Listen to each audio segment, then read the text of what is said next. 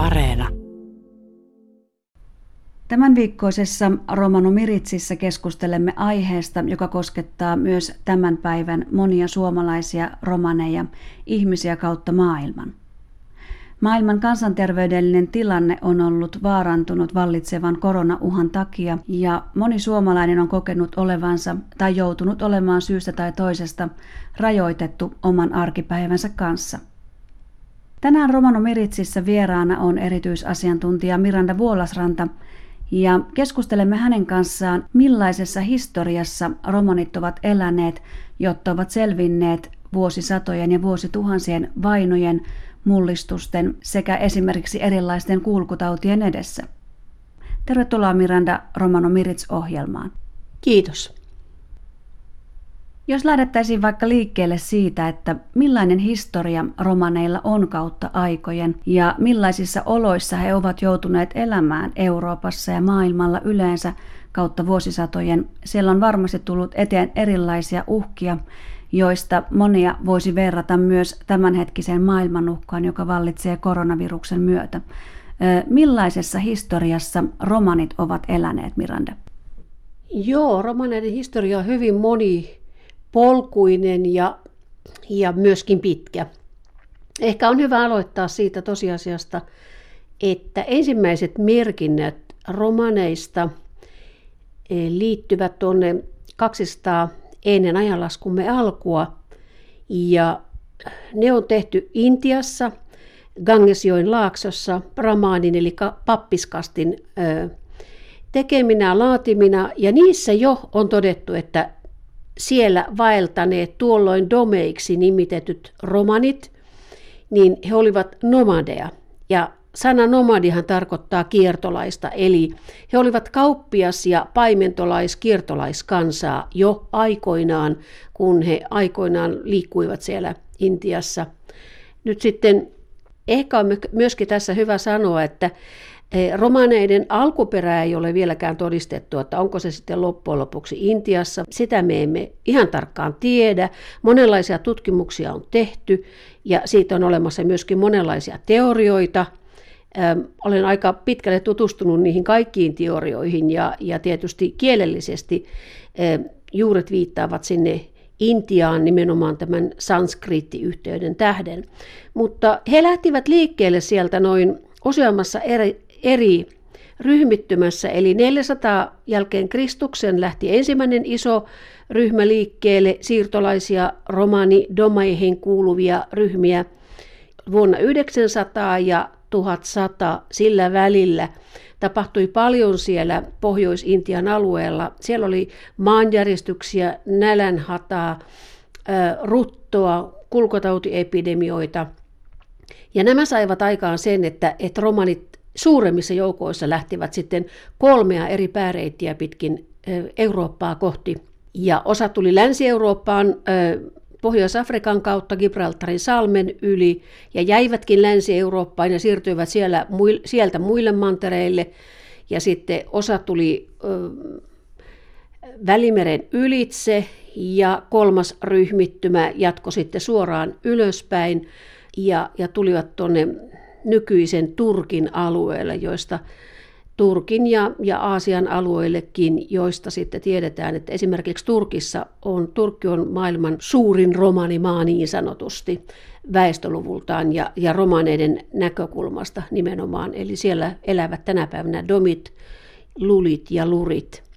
Mutta palatakseni tähän romaneiden tapaan selviytyä, niin on totta, että he olivat siis kiertolaisia ja he olivat nomadeja, meille romanikulttuurissa on hyvin tärkeää ollut aina eh, liikkumisen yhteydessä, että me pidämme puhtaudesta hyvin, hyvin tarkkaa huolta.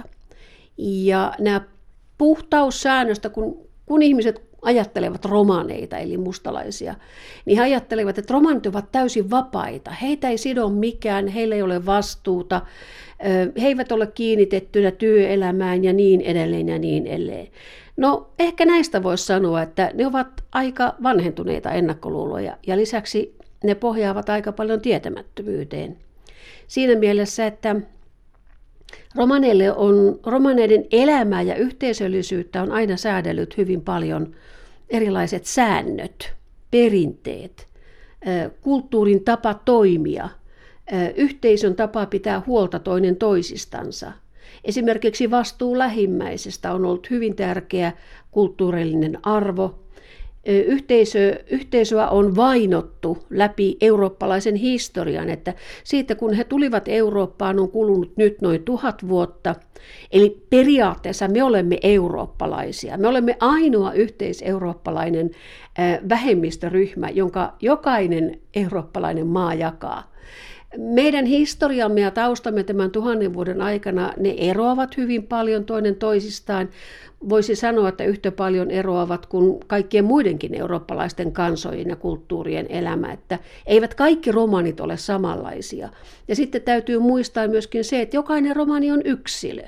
Mutta meillä on myöskin yhteisiä perinteitä, yhteisiä sosiaalisia käyttäytymissääntöjä, ja yksi tärkeimmistä niistä on juuri tämä puhtauteen liittyvä kysymys. Ja, ja siinä ehkä niin kuin semmoinen ymmärrystä ehkä kuuntelijalle, joka ei tunne näitä asioita eikä romanikulttuuria, niin antaa se tie, tietoisuus siitä, että it, meillä on semmoinen itämaisille kansoille tuttu ajattelutapa tällaisesta vesipuhtaasta ja sitten kulttuurin perinteiden puolelta puhtaana pidettävistä asioista, joita Suomen romanit usein kutsuvat, että et jokin esine esimerkiksi, joka on lattialla, niin sitä voidaan sanoa, siitä voidaan sanoa, että se on likainen, koska se on lattialla.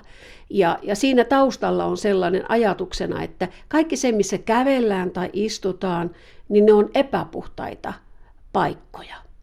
Ja jos minä kosketan esimerkiksi mattoihin tai lattiaan, niin siinä tapauksessa mun käteni ovat epäpuhtaat. Ja mun täytyy ennen kuin mä kosketan suutani tai ruokaa tai juomaa, niin mun täytyy pestä ehdottomasti kädet. Et mä en voi niinku niillä samoilla käsillä, joilla olen koskettanut lattiaan, niin sitten mennä seuraavaksi koskettamaan ruokaan tai juomaan.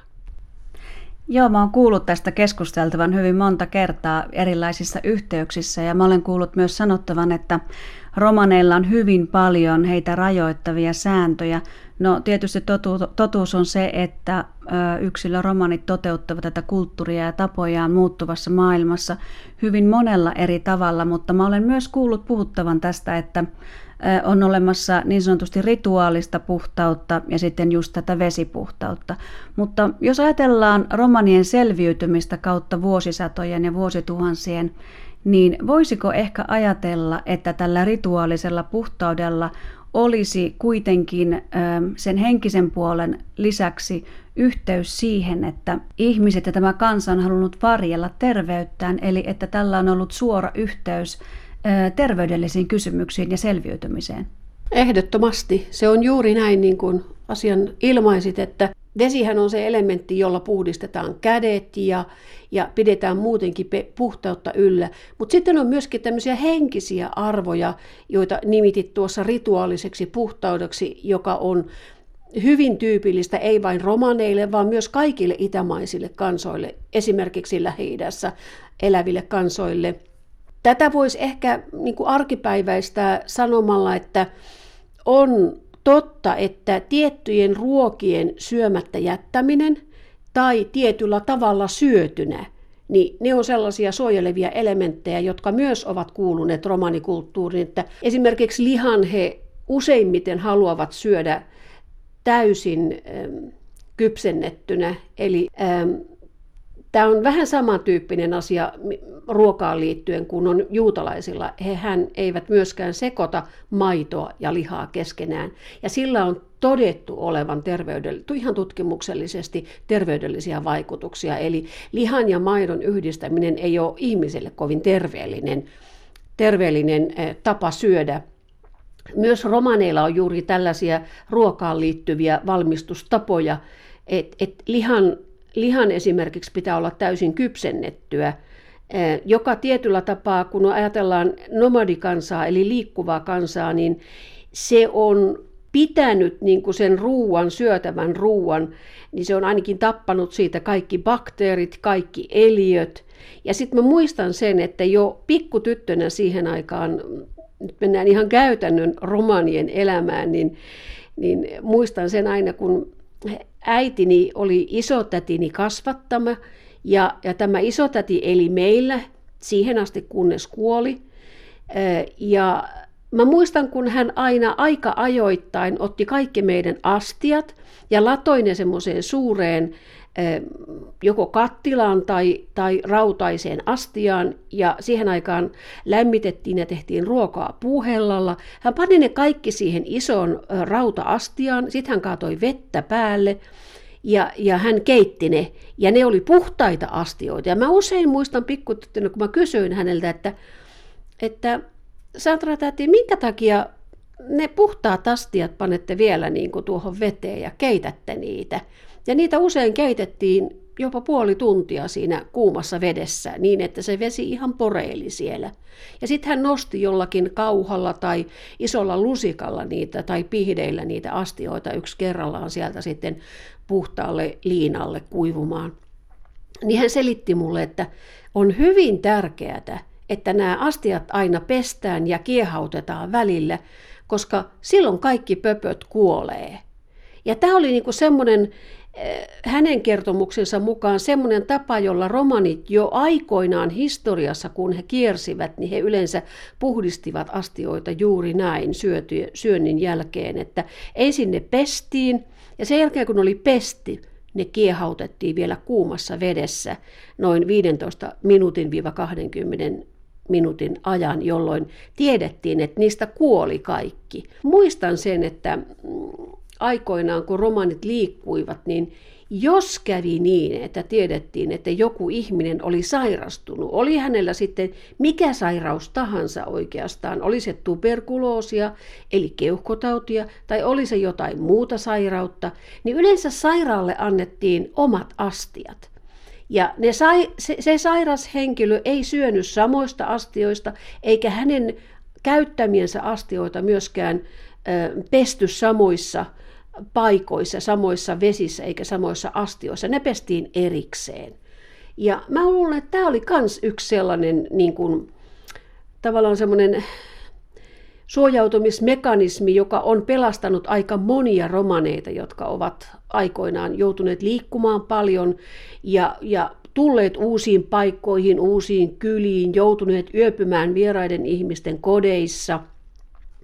Niin he on, heillä on itsellänsä ollut tämmöisiä ryhmän sisäisiä niin kuin puhdistautumissääntöjä ja puhtaussääntöjä, jotka on liittynyt ruokaan, pesemiseen, astioihin, vaatteiden pesuun, kaikki siihen, mikä menee suuhun, eli ruokaan ja juomaan, miten astiat sijoitetaan, kuka niitä saa käsitellä, missä niitä pessään, minkälaisilla ö, räteillä tai pyyhkeillä pyyhitään pöytiä tai kuivataan astioita. Ö, mielenkiintoinen sellainen yksi asia on, että esimerkiksi jos me puhutaan tiski pyyhkeistä ja, ja pöytäliinoista, eli pöytäräteistä, niin niitä ei koskaan sekoiteta niin kuin mihinkään muuhun pestäviin tavaroihin tai pyykkeihin, vaan ne pestään edelleen tänä päivänä suomalaisissa romanikodeissa käsin ja yleensä astia-altaassa. Näin meille kertoi Miranda Vuolasranta. Romano Miritsissä kuultiin tänään kaksiosaisen ohjelmasarjan ensimmäinen osa.